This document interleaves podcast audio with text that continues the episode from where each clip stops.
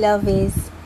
This is your mindset coach, Master Mariah Skervin. I want to talk today about investing in a certain kind of relationship.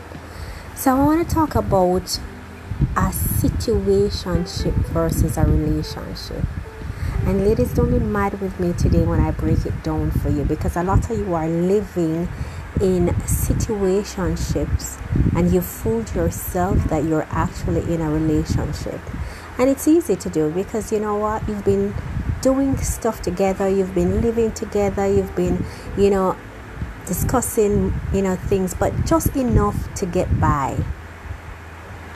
But you're not in a relationship because a relationship is about give and take and in a situationship somebody is giving and somebody is taking and it really is not beneficial to somebody. Usually women don't ask these questions. And one of the things i find out is that women don't ask question what kind of relationship they're in. They just play along and go along. And a man will sit in a relationship for you know he deems it a relationship because he's not differentiate whether it's a situationship or a relationship. So he'll sit with you for years until he gets what he wants. He'll sit with you for years until he buys time to do what it is that he truly desire. He'll bounce it and do enough just to get by. But you're so comfortable because you think you're in a relationship. In fact, it really is a situationship that you find yourself in because the relationship is not growing, it's not evolving, and there is just enough commitment to get by. But you didn't ask the question. And this is where a lot of women fall short. We never ask the clarifying question. We never ask whether or not this person is ready for commitment. We never ask whether or not they're compatible to our goals and need. We didn't ask. And so sometimes we get exactly what we paid for. And I know it hurts. It's painful because you're going to be saying, I have been with my guy for five, six years. I know he loves me. It's not a matter of love.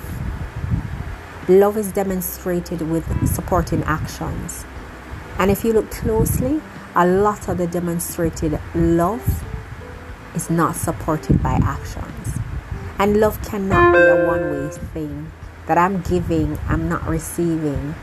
And when I start to really look, I realize that I'm giving 110 and receiving 5% ladies we have to be we have to start looking at the type of life that we choose to live and we have to ask the question.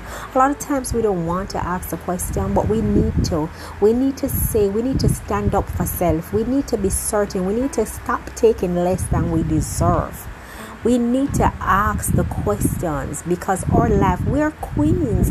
And how is it that we're going to be rising in that queendom if we refuse to acknowledge the powerful beings that we are.